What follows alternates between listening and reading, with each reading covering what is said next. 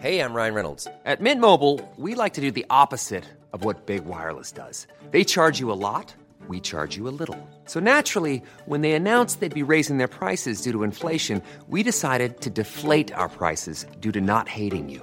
That's right. We're cutting the price of Mint Unlimited from $30 a month to just $15 a month. Give it a try at mintmobile.com slash switch. $45 upfront for three months plus taxes and fees. Promo rate for new customers for limited time. Unlimited more than 40 gigabytes per month. Slows. Full terms at mintmobile.com.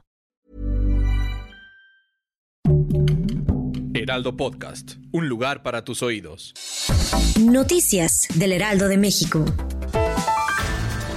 La pederastía será tipificada como delito en el Estado de México, por lo que los que atenten contra la niñez recibirán hasta 18 años de prisión. La entidad es la novena del país que pone sentencias ejemplares para incidir en que no se cometan estas conductas sexuales.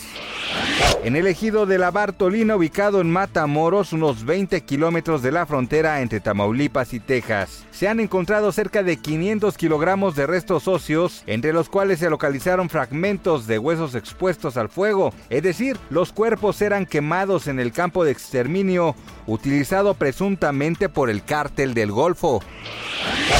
Pese que quiere celebrar sus 60 años respetando las reglas sanitarias, el expresidente estadounidense Barack Obama es blanco de críticas de los republicanos en momentos en los que el país padece un aumento de casos de la variante de coronavirus.